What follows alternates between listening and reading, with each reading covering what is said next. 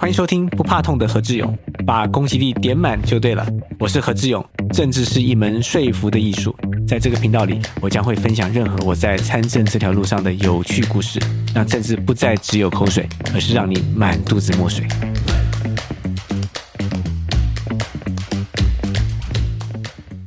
大家好，我是何志勇，欢迎收看何志勇官方频道啊。今天我们很开心，请到国民党小编于轩、洪于轩来到我们现场啊。上次于轩跟我们一起在新竹十七公里海岸线，还有林正泽市长，我们三个人一起骑牙车嘛。如果大家还没有看到这个影片的时候，赶快啊点击看看我们上次在新竹是做了什么事情啊。那上次有看我们在骑脚踏车朋友们可以发现，我们是不是两个人都变得比较黑一点？对，因为就是这个十七公里海岸线真的是当天天气非常非常的好，所以老师可能也有也有晒黑，然后我也有晒黑。听说你头部有脱皮这样？我的额头啊，然后我的鼻子都有稍微脱皮，然后手也变超黑，就有那个色差感觉。今天我们请于轩来啊，不是骑脚踏车，我们要问问哦，你有没有什么收藏？哦，其实如果是收藏的话，其实。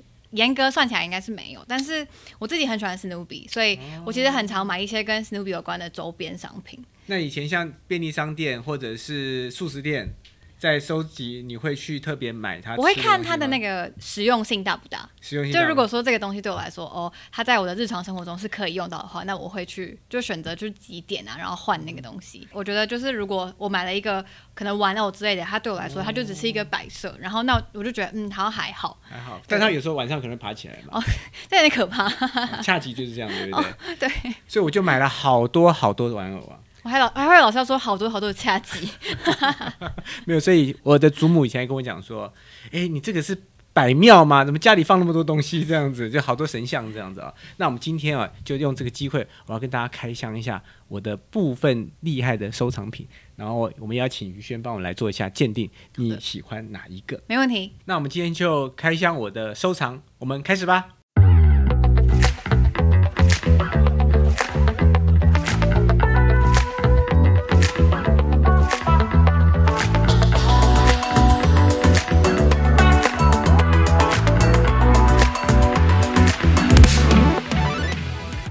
哇，大家看一下，这是什么东西？这是我部分的哥吉拉收藏。你听过是哥吉拉吗？嗯，听过，听过。你知道他几岁了？可能感觉有五六十年吗？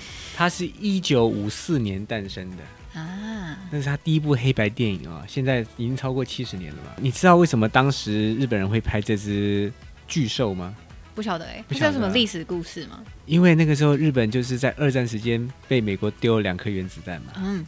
所以后来这个故事里面，其实主要是讲求反战，然后他也是因为被丢了原子弹之后啊，突变就变得好大一只。你觉得它是长得像什么动物呢？恐龙。恐龙啊，其实哈有美国人说它是蜥蜴啦，那台湾那个时候在翻译的时候把它翻成叫大恐龙哦，不过后来就叫哥吉拉。到美国去那时候，Sony 买下版权啊，九八年吧，它就叫库斯拉，后来证明就叫哥吉拉。其实日本话叫做哥哥吉拉是金鱼跟金刚合在一起的意思啊，所以你说它是什么呢？啊，很难去定义这个东西。对，不过这个东西其实，在台湾啊，也算是蛮有群众缘的啦，因为台湾喜欢日本文化嘛。现在看到的哥吉拉都是插电的。什么叫插电呢？以前的哥吉拉，我现在手上这个哥吉拉啊，是二零一六年那个时候日本贩售的哥吉拉。啊，我们让它叫一下，让你听听看，什么叫不插电的哥吉拉？来。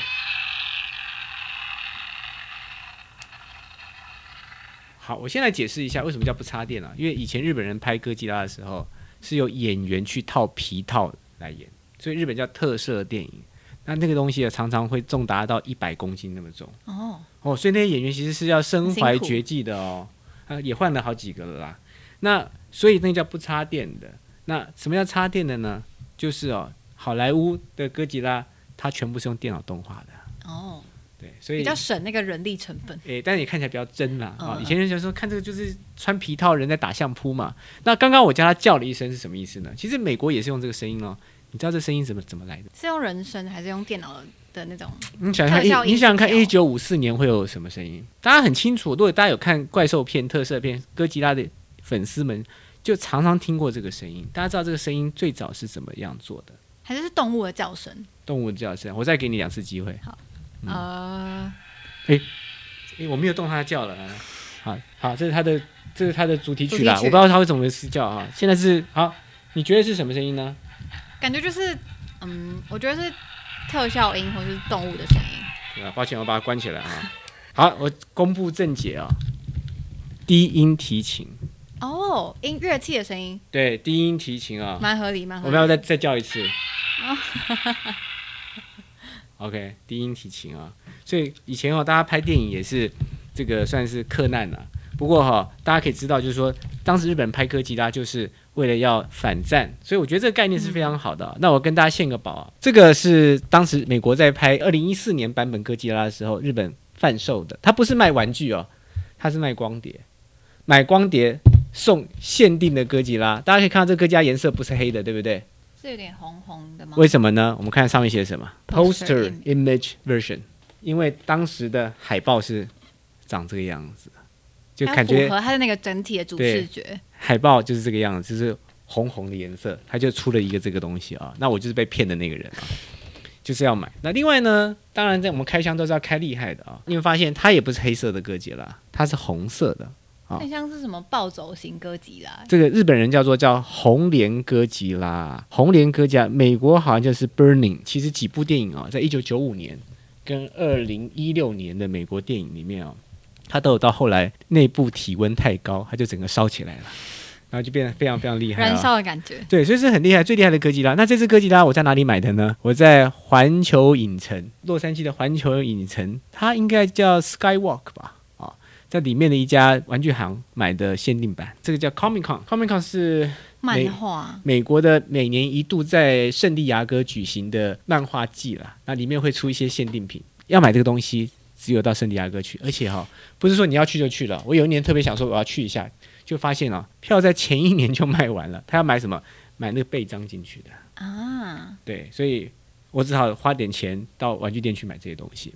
那前面大概就是一些哥吉拉的书籍啊、还有美国在哥吉拉的原声带。其实美国人蛮喜欢哥吉拉，我也不知道，我不知道为什么，很多人小小时候看这个长大，这是美国出的原声带啊，从一九五四年到大概两千年左右的音乐。它里面就是电影里面的音乐配乐，。那我我现我带这些书来，其实有意思哦。大家可以看到这个哥吉拉长得不太一样，它是机器哥吉拉。哦，这样其实就看得出来它是行星哎。呃像小哦哦哦不，因为它鼻孔的对啊，对啊，关系。对啊。这个是一九七二年、一九七四年的机器哥吉拉，哦叫 Mega 哥吉拉。嗯然后呢，到了两千零四年啊、它长这个样子啊、那中间其实还有另外另外一个啦，我在里我这个就没有带过来。一九九二年还有另外一只哥吉拉，机器哥吉拉其实也是有趣的一个故事哦。嗯，你看这个日本人尤其特别有想法，常常觉得说要人定胜天，人可以打败一切啊，所以他们要做机器哥吉拉来打败哥吉拉。但是一开始并不是如此的哦、最早的这个一九七四年的机器哥吉拉是什么呢？大概在五六零年代的时候，那时候美国有罗斯威尔飞碟事件，嗯所以大家觉得啊、有外星人入侵地球，所以那个时候的人的思维就是说，外星人来地球，然后不是来台湾，是来地球啊，做了机器哥吉拉，然后还假冒成哥吉拉的样子，然后后来要靠哥吉拉把它打败。然后呢，到了一九九二年吧，哈，大家可以看到，我一翻就翻到，真好。在台湾也有演，台湾叫做《暴龙诞生》，这个哥吉拉就是完完整整日本自卫队这个做的人造机器人了。那时候真实九零年代，大家觉得哇，台湾也是烟台湾前烟草木嘛，全世界经济在往上提升哦，觉得人定胜天，所以当时日本就做了这个东西啊。嗯，那到后来呢，到一九叫两千零四年的这个机器哥吉拉是什么东西？它叫三世基隆啊，就前面一世、二世、三世，其实故故事是完全没有联合在连接连接在一起的。它是什么？它是半生化的机器人，它是拿一九五四年哥吉拉的骨骸跟它的神经元。再搭配机器人，还有这个冷冻科技哦，把它弄出来，所以它会暴走，它有自己的想法。所以大家有去日本玩过，不是有个就类似像新义计划区叫品川区吗？嗯嗯嗯我坐火车经过过了，他就把品川区给毁灭掉了，这样，因为他有自己的想法了啊、所以看出来其实这些东西跟着人类的这个思维一直在走，对，所以从进步。对从反核对不对？不是反核哦，其实就反核了，反战了啊，这个反反反战啊，这个不要原子弹，然后到后来人类对于外星人啊是人定胜天还是这个生化科技。其实，在这个整个脉络上，我们都可以看得到，所以看看这些东西，也、想想，其实蛮有意思而且它还是跨文化的。老师真的对哥吉拉非常熟悉，就可以把它讲出它的那个故事历故事的历史脉络。哦，略懂略懂。对 所以这个东西你可能比较不知道熟，但是后面的可能你会比较熟一点。嗯，哥吉，因为我没有看过哥吉拉的电影，可能就是他在刚出产的时候我还没有出生，我哦，还没有，可是最近都有很多新的诶，这个美国还有哥吉拉大战金刚，哦有，就是我对于这类型的电影比较没有那么有兴趣。哦，可是你不会想说金刚怎么跟哥吉拉打呢？金刚本来很小只嘛，哥吉拉动不动就是一百公尺啊。但其实他们两个原本是同一个动物啊，都是哦哦，哦都它是是 都是猩猩。是是没有，它是猩猩加金鱼啦，是谐音啊啊，但是中文叫做吴尔罗，嗯，口天吴，他姓吴啦，吴先生，然后这个耳是知耳朵是耳，罗就是罗先生的罗这样子啊，这个估计啦。所以这个东西其实，在台湾啊，也是还蛮多影迷的。对对对对好对，，好了，那我们今天拿这些东西来哈，请于轩来评论一下，你觉得哈，嗯。哪一个你最看得上眼呢、如果是以 CP 值来说的话，这个其实蛮蛮划算的，因为你买了一个 CD，然后你还可以拿到这样，就是蛮特别的这个公仔。哦，但是如果是我自己最喜欢的话，我喜欢我喜欢这个，啊，你喜欢这个啊？哦哦，，它 我喜欢这个，因为它它蛮可爱的啊、它蛮可爱的、就它可以有它有不同的声音哎，对，而且它叫做平成哥吉拉。嗯，为什么要平成哥吉拉？它是在平成时代出产的吗？对，从平它从哦一九八四年到一九九五年的哥吉拉系列都叫平成哥吉拉，基本上它就长这个样子。到两千年之后是另外一回事了。所以就是在每一个不同的时代会有不同的哥吉拉产生，对对对对对然后就会他们会就日本人会帮他们命名就不同的哥吉拉。对，还有一个叫做哈姆哥吉拉，就两千零二年，当时哈姆太郎跟哥吉拉一同上演。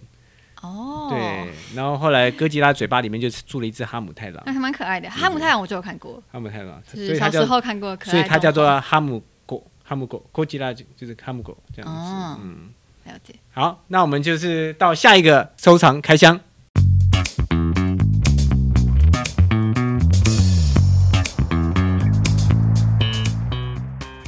于轩有没有看过超级英雄？有那你有看过蝙蝠侠吗？有看过，但是印象很浅呢。就是我是因为那个罗伯·派丁森才去看蝙蝠侠的，哦，那罗伯·派丁森在哪里呢？你看我们桌上。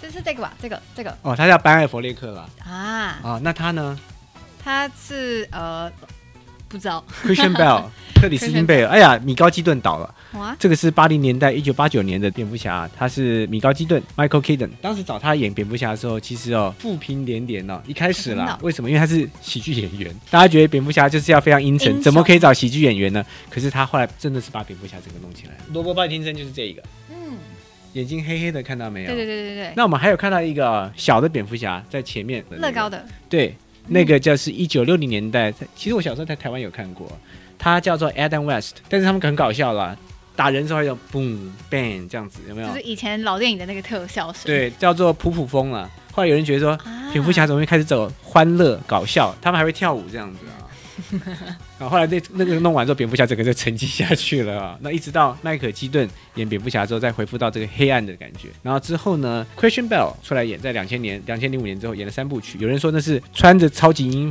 雄的警匪片啦，其实演的演的还不错啦。然后这个是班艾弗列克嘛，班艾弗列克穿这只叫盔甲蝙蝠侠，他为什么要穿这个盔甲蝙蝠侠？超级英雄都有超能力，对不对？那蝙蝠侠的 super power 是什么？他不是看不到，然后是可以，是吗？他他看得到，他看得到，看不到是别人了啊。哎，但我不知道哎。闪电侠问他说：“What's your super power？” 嗯，他怎么说？What are your superpowers again?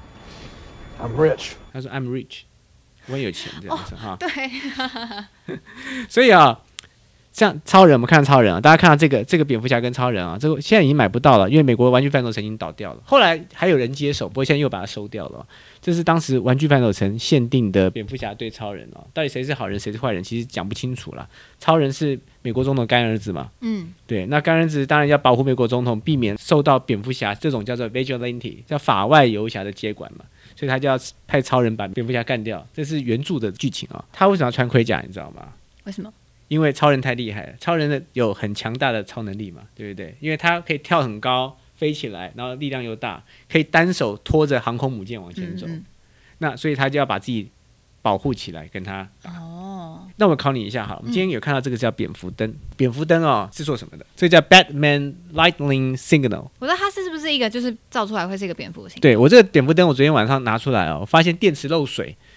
呃，我拿着白醋去消去处理了一下，发现还是坏掉的哈。要不然其实我们可以在里面打出蝙蝠灯，嗯，打出蝙蝠灯会怎么样呢？它是一个什么信号之类的？对啊，那蝙蝠侠就会来了。嗯，哦，那我现在考你一下，因为我知道于轩现在在国立政治大学念硕士班嘛，对，没错，硕士班念研究所要干嘛呢？写论文啊，，写论文。那我们发现今年大家都在研究论文嘛，对不对？论文年，论文年，那你知道写论文就要把一些概念搞清楚。嗯，这个有个东西叫做 sufficient condition，necessary condition，一个叫做充分条件，一个叫做必要条件。你知道这两个的差别在哪里呢？是写论文的差别嗯，吗这？研研究所都会要学到这个东西。充分条件感觉，嗯，感觉比较像是你可能需要这些东西，在嗯你做可能念书的时候，或是写论文的时候，嗯那必要条件就是你一定需要用到这个东西，嗯哼，是这样吗？你有没有看过超人？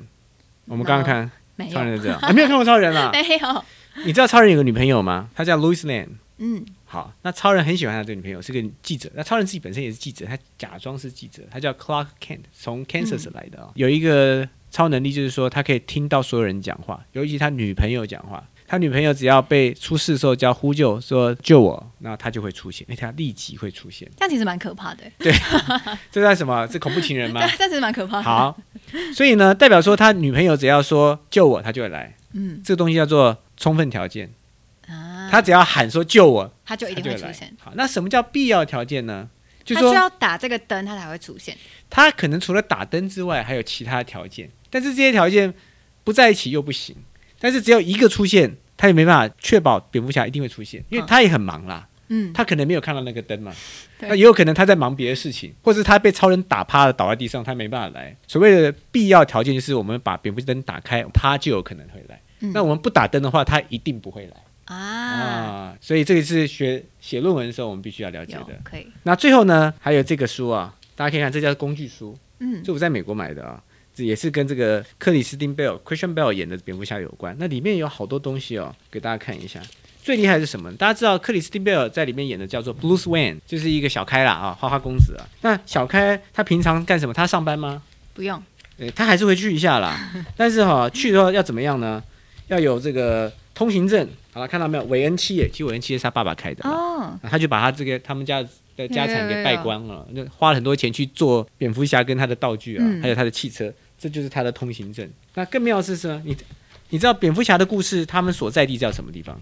高谭市，啊，高谭市大家知道，万恶的高谭市。高谭市高谭市英文怎么讲？Go Gotham 是吗哎、不是，Gotham。？Gotham 啊，要要把要把那个舌头咬咬在那个牙齿之间 Gotham，Gotham。嗯，好，这就是高谭市的地图哦，我们可以看得到，它有这个上层、中层跟下层啊，Uptown。这个 Midtown 跟 Downtown，好，那我考一下于轩好了。嗯高谭市是哪一个城市的别名？老师提示一下，它是在美国的东岸、西岸。是美国的城市的别名哦。高谭市并不是一个完全想象出来，它当然在电影里面它是一个想象出来的城市，但是这个这个字是从另外一个城市的别名取来。我猜是纽约。叮咚叮咚，是吗对，高谭市就是纽约的别名啊、嗯，那那我再考再考你最后一个好了。好超人是从哪个城市来的？超人这我要考你是考他的发英文发音。我们今天教论文也顺便教英语发音啊。告诉你，它叫做大都会啦。大都会的英文怎么讲、大都会，呃 m 开头的。台北捷运叫什么 Metro，？Met Metro 嘛 Metro，M E T R O 嘛。嗯那大都会呢？这是所以是跟 Metro 相关的吗相关的，像后面多几个字，多 P O L I？P O L I Metro P P Polis，对不对？你是不是这样念？啊你这你你也，Metropolis 错啊哎，Metropolis。哦啊，，重音不太一样啊，所以一般来讲，你问十个九个会跟你会念这 metropolis，叫 metropolis。所以今天我们来开箱，我们不只学论文怎么写，我们也学英文怎么念，好不好？好，那我们今天看的蝙蝠侠，你觉得你最喜欢哪一个？我喜欢乐高。很喜欢乐高是吧？小时候我小时候喜欢蛮，其实蛮喜欢乐高，就是组那个乐高的乐趣。乐高也有出蝙蝠侠啦，对不对对？，它出啊了很多，然后我觉得蝙蝠灯也超酷的，蝙蝠灯超酷的哈，我下次就是一个象征象征代表。对我下次把它修好，我们来一起投射看看，看蝙蝠侠会不会来。好，那我们到下一趴。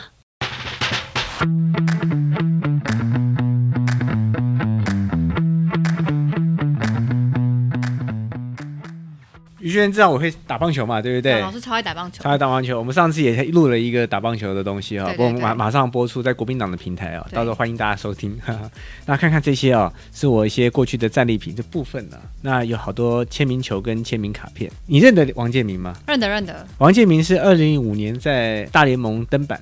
嗯，刚好二零零五到零七是我在那边念硕士班，所以我就觉得那时候非常有感情，就觉得大家都出外在打拼了。我记得这个球哦，当时印象中是某一个周末礼拜六的下午，我在看他应该是对西雅图水手队吧，嗯，他差点投出无安打比赛。嗯当时我就发了一个愿，因为美国买这个球其实蛮贵的啊。那我就说他做无安打比赛，我就赶快上网，我已经看到那个球了，我就去下单。那时候一颗球大概一百美金吧。哇！对，结果他破功还丢分了，不过我最后还是把那个球买下来了。不过还好，发现我买便宜了。我大概花了一百出头，因为还要含税啦。最后，其实王建民的签名球在他全盛时期，可能一颗都要两百多到五百美金了。哦但是你知道，在美国很有意思哦。这个签名球啊，我们想说都是怎么样？你以前有去拿过运动员的签名吗？没有那艺人的签名呢？没有，没有。你拿过别人签名吗？呃，没有，啊，没有，是不是？好，我之前有尝试过拿一些签名啊，那你都是要去赌它嘛，才有意义嘛。可是，在美国资本主义的社会很有意思，你自己去赌拿到的签名球反而不值钱为什么呢？因为你需要像这种东西。这个东西啊，叫认证，叫 certificate、嗯大家看到左边那个金色的啊，就是大家右手边的那个，其实也是啊。它上面就有写，他说这个是谁的签名呢？这个应该是那位叫做野茂英雄，那是我小时候的偶像，那个是王建民的签名签名。嗯，野茂跟王建民的关系啊，其实简单来说就是他们有稍微重叠，但是没有对决过，很可惜。但是因为野茂英雄在一九九五年啊，从日本离开到美国大联盟闯荡，大家都不看好他，而且他有伤在身，就没想到他一去之后，哇，一战成名，第一年就拿了新人王，入选明星赛，还当了明星赛的先发投手。从此之后呢，他在美国拿了一百二十三胜。哇，很多对，哎，很多啊，还有好几年都拿了三阵王嘛，还有在美国投出两次的无安打比赛，这是美国大联盟史上啊，那两次分别在不同联盟，美国联盟跟国家联盟投出，他是全美第五位有这样的殊荣啊，还进入这个球都放在名人堂里面啊。那从此之后才会有亚洲选手跟进，要不然以前大家觉得说亚洲人打大联盟啊想太多，后来野茂成功之后才会有陈金峰啊啊，先陈金峰去了、陈金峰，最后啊，曹景辉啊，再王建民这样子，所以这张卡片很有意思，它是把两个人放在一起齐名。那可以看到中间是什么？他们实战使用的球衣，把它剪下来啊。那这是野茂英雄当时在日本那时候，他第一年在一九九零年打社会人球队结束之后，参加日本近铁队，这球队现在也被合并掉了，没有了啊。近畿铁道公司的，他第一年打日本职棒就拿了八冠王，你能想象的，他全拿了这样子。什么都是他，呃什么都是他，什么都是他，除了没有总冠军以外了啊。那另外就是我小时候是山上虎队球迷，你可能没嗯有有老师上次有讲过，哦。可是你王贞治哦，王贞治不是山上虎队的，哦王贞治在这里啊在这，里，这是另外一个故事了。山上虎队其实已经解散了。嗯，呃，你方便透露一下你是两千年前出生，两千年后出生吗我？是两千年前出生的，哦，那可能在你出生或一岁的时候，山上虎队解散，他一九九九年解散了。哦啊，那时候哦，那就是我出生那年的时候解散，哎呦，糟糕！那我现在好像那时候我念大学一年级了哦，所以哈、那时候我真的很难过。那但是当时的一些卡片我都留在这边，还有我生日时候啊，那时候我也好喜欢一个球星叫林仲秋，因为我有参加三商虎的这个后援会了，生日还是给我一个生日卡，啊，签了名这样子啊。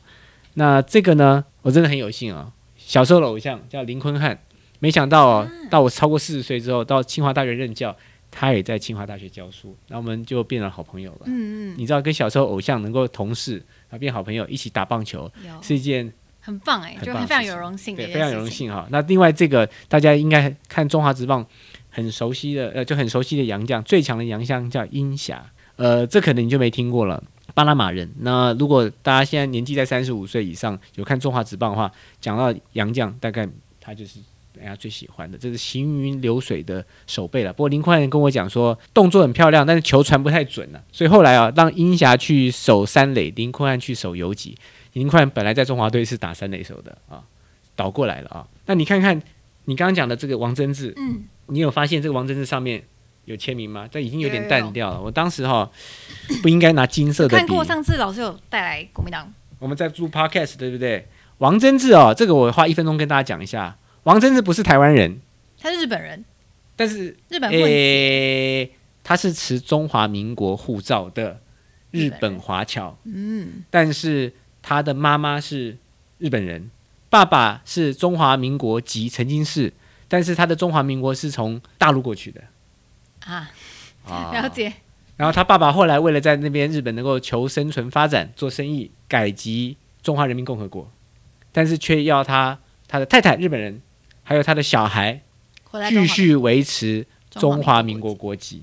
所以王贞治妈妈虽然是日本人，但是是持有中华民国国籍。大家知道日本是单一国籍啊，嗯，所以啊，这个要放弃日本国籍。那王贞治在陈水扁担任总统的时候，他也是被颁证叫做无任所大使，嗯，所以他当过中华民国的使节，但他只是没有这个任所，就是他没有一个国家这样子。嗯嗯，所以那但是他因为这样子的一个关系哈，他当时结婚的时候还特别跑来台湾度蜜月，然后总统蒋总统有召见，那他最后也是全世界的全呃全垒打王，他总共打了八百六十八支全垒打。最近美国才有一个新闻，就是这个叫 Pujols，他打了七百支全垒打了啊。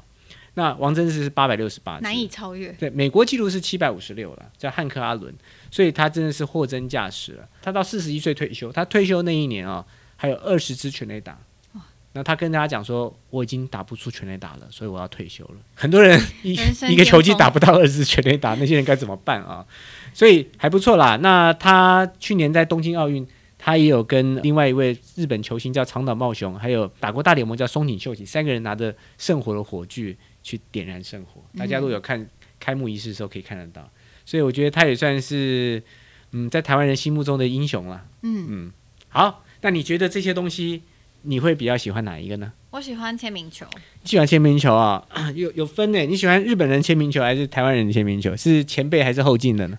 呃，王建民的签名球，对啦，因为野茂雄应该没听过了啊。对，王建民签名球哈，对，对呀、这个其实我觉得非常非常有感触了，真的是跟在美国一起长大，而且我没记错，好像我跟王建民还是同年呐、嗯，哦，对，所以如果我还在打直棒的话，我应该也退休好几年了啊。好，那我们到下一趴去。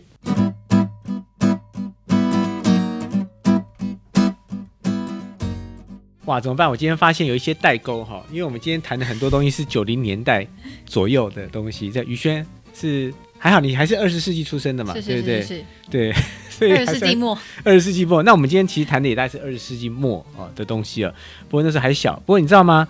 这个东西真的是我是研究颇深了。我是从小学二年级开始在追的，到现在都还有。叫什么呢？叫《圣斗士星矢》。听说好莱坞啊，这个这两年就要推出真人版的电影了，到时候去看看啊。然后现在还有很多平台也有重置，但是我觉得重置的都没有以前的有味道了。那《圣斗士星矢》啊，它是日本史上第一个就是有把角色做明显的性格区分的一个作品，那也相当的成功哦。那他也把呃友情的羁绊跟这个星座的故事结合在一起。不过他也其实有点傻狗血啦，就永远最后都会赢嘛，而且大家都很辛苦这样子啊。那总共有五个人，那星矢是主角，所以你很少看到有作品会把主角的名字放在这当做标题嘛，对不对？嗯七龙珠也没有嘛，嗯你，有看七龙珠吗？稍微看过，对吧？但但是他不会叫孙悟空嘛，对不对？对。所以它叫圣斗士星矢啊。嗯啊，不过我们刚才讲哥吉拉，哥吉拉也是啊，他会把名字放在标题了啊。那这些东西呢，他除了作品之外啊，他的作品其实都是美型人物。呃，作家叫做荒木生武，那是他的动画的总监。不过漫画不是他画，漫画叫做车田正美，可是画风其实动画改了很多。我也之所以那么喜欢，其实还是动画画的很漂亮啊。嗯呃，荒木生武其实在前几年就已经过世了哦、他好多好多的作品啊、包含像我们看这本这个画册里面纪念册啊、有包含这个有他的这个凡尔赛玫瑰、小白狮王、巴比伦二世，然后我还记得以前有看过，如果有看无铁金刚知道的话，有一个叫做克连泰莎，就有个飞碟的机器人 UFO 机器人，那也是都是他的监制下的作品。那圣斗士当然就是非常非常著名的啊、那你可以看到这些小盒子哦，你知道这是什么东西吗？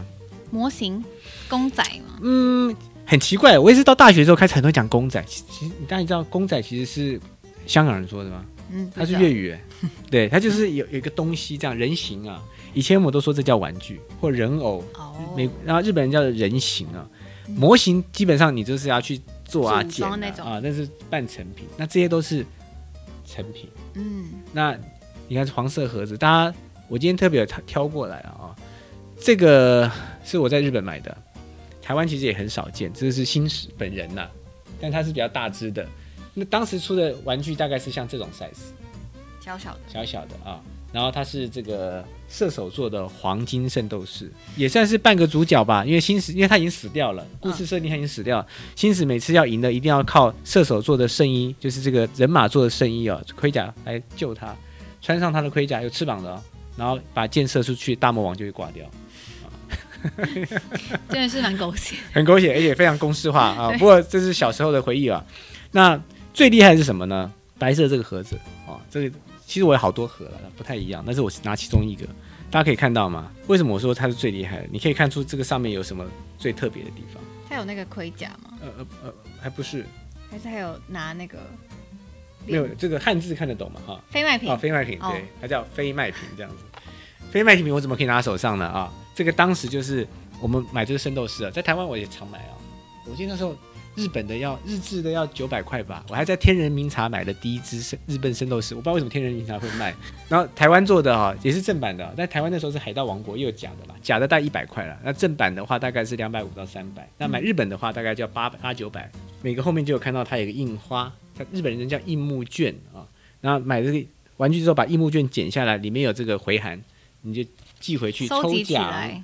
来，抽奖。那这个呢叫做暗黑圣斗士，它其实没什么，它就是把原来的这些角色涂成黑色，但它是电镀的黑色，所以它它的黑色是会亮的。嗯，当时是总共有五个角色，那每个角色各两千只，日本总共一万只抽奖，而且海外不准参加，所以我们在台湾没办法抽得到这个东西哦。那我们就想办法透过一些委托行啊，甚至到日本直接去看，然后去买。以前蛮做学生的时候还蛮闲的哈，那时候就喜欢这样到处去走走看看啊、到台北的候车站啊、南京西路啊，甚至我跑到香港啊、跑到日本啊去找这些东西。那今天哈、既然带来了，我叫试货人就知道里面是什么。我们先把它打开。当场开箱，对，其实这个我搞不好已经超过十五年没有打开来了。我们看看哈，里面到底什么东西，看会不会 bling bling。这个啊，我市价恐怕，但是我不晓得现在还有没有人要买这些东西啦。这些市价恐怕都是大概一两万以上的东西了。你说这些全部啊，不，就这一个，哦，因为它是非卖品，因为它是非卖品。这样，好，我们把它打开来看看好不好？刚刚于轩跟我讲说，诶，是不是买回来就这样包了？我说不是，都全部我自己包的。因为台湾的天气比较潮湿啊，东西放久了它都会生长霉。教大家怎么样才能不把盒子给弄破呢？哇！哦，因为以前啊买玩具啊，收藏达人都会有一个毛病啊，叫八角刺人啊，你钝掉的话就不值钱了，所以不能把这个八个角弄钝，然后这个地方不能有手折的凹痕。不过我我现在其实也没那么讲究了，要什么要用尺插进去的啊。不过这个尺太太短了，应该拿长打开，这样它就有没有没有凹痕啊啊？我打开来。以前的玩具哦都是日本做的，那现在玩具都是中国大陆做，其实品质真的不太一样哎。我们打开看看。啊，这个不是我讲，这个真的是全新的东西了。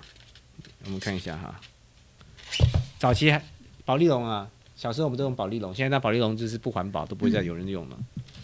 里面打开呢，就是它的盔甲，有没有有没有闪亮亮？有没有很精致啊？虽然你不晓得它是什么，它是仙女座的。它是仙女座的圣斗士，那如果是换成现在的十二星座，它是什么座？就是仙女座啊。哦，不是，十二星座是黄道十二星宫，全天有全天有12星座八十八个星座，这也是为什么我小时候看圣斗士之后，我就每个礼拜跑天文台，然看后星星，然后拿那个星象盘，然后在桥上看星星这样子。他因为是仙女座的圣斗士，所以他有锁链，因为这就是仙女座当时安杜美达在神话里面被绑起来的那种感觉。嗯嗯，所以它有一些故事啦。那我小时候不晓得，以前买不是这个啦，是买台湾的，在台湾买圣斗士哦，不晓得宝丽龙中间还有东西。小时候在文具店买完之后，把东西拿走，整盒就往旁边的垃圾桶丢，就一回家发现，哎，怎么零件少一半呢？赶快回去翻垃圾桶，原来这里面有藏东西了啊！这就是厉害的东西，这样子。哇，我真的是十几年没有拆开来看嘞，这个都还是还电是发亮的欸。这都是电镀上去的东西啊，这代表我包的还算还算密啊。好，那我们今天看了那么多东西啊，那最后这个也请你来帮我评估一下，哪一个你觉得最有意思？我觉得，我觉得这个这这系列的这种，就是老师刚刚说的人、小人形这种小，人形哈其实，都还蛮酷的。白家里，他晚上会跳起来吗？应该是不会啦，应该是不会。我觉得日本的这种在做这种模型公仔啊，或是这些、呃电影的周边或是动画周边，其实他们都做的非常的精致。对啊，其实啊，早期啊，七零年代的时候叫 Japan Number One 啊，嗯啊，当时日本真的是不得了，你看连这个任天堂公司都跑到西雅图那边啊去制产，还后来还买下这个西雅图水手队。嗯，当时这个纽约的最高那个的大楼啦，叫洛克斐勒大楼，也被日本人买下来。啊，所以日本人其实是有他的那一套东西的啦。那我是觉得台湾人有时候做事情哦，很多地方我们是不拘小节，可是我觉得日本人还是有他的长处在啊，对不对？所以即便日本在九零年代面对这个泡沫经济，可是日本人其实已经先富有了。嗯那台湾现在碰到最大问题就是，我们还没富有，我们经济就停滞了，这样子。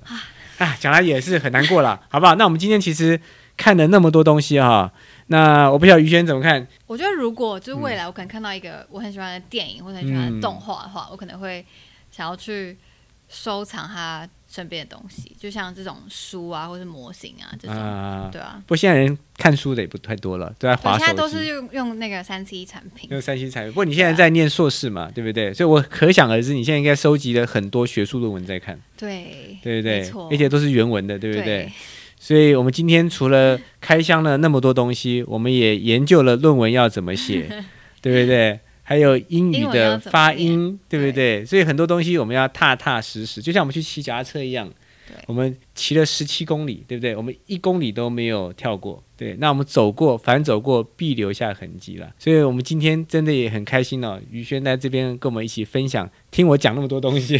这蛮酷，这是完全没有接触过的东西。身边大多数同学他们其实会收藏，可是真的比较多是在收藏像乐高，哦就小时候的玩具，然后就是组成那种很大的模型啊，像是什么迪士尼城堡。对对对对，就之类的乐高。我我那时候把我扛了一个迪士尼城堡从加州搬回来，乐高吗？我而且重点是我是已经组装完了。老师的收藏品应该超级多，就是就认识老师就是一段时间，发现老师是很多不为之不为人知的一面，就是原来老师是一个超级爱这种很可爱的小东西，就完全想象不到。所以为什么我是觉得台湾政治需要改变了？为什么要改变呢？我们需要更多正常正常人来投入 公共事务啊。其实这个就是一般人会做的事情嘛。对啊，对啊，对啊，对啊，我觉得也不错啦。就是说，我们在说，不管是念书在工作，如果你有个小小的嗜好，对不对？对，啊就是对额外的休闲，对，让你可以生活再多元一点，嗯不仅是能够呃舒压，然后我们可以中中间哦获取一些新知，对我觉得也是蛮好玩的，而且嗯还可以跟别人交流嘛。对，对就认识各种就是呃不同收藏品的爱好者。假设你未来的另外一半哦有收藏嗜好，你会支持他吗？我一定是支持他的，因为这是每个人的兴趣跟喜好，你不能去干涉他说不能去喜欢什么，或是你要喜欢什么。所以我觉得，如果他是喜欢这种收藏品的话，其实还蛮特别的。因为我我是一个没有收藏喜好的人，所以就是如果他可以跟我分享他自己的一些收藏品的话，其实就是多了另外一个话题，而且就是还蛮有趣的。哦，那他可一个月可以拿多少钱出来买东西？我觉得这是他自己的就是经济 经济考量，他可以依照他自己的收入或是他自己的那个财产分配去做这件事情。我觉得这也是我没有办法干涉的。好，今天谢谢于轩到现场啊，跟我一起分享那么多的好东西啊。那如果各位观众朋友对我们还有进一步的问题的话，欢迎在我们下方留言，也请各位朋友帮我们按赞、追踪、订阅、开启小铃铛。我是何志勇，世界新竹，勇往直前，我们下次见，再见。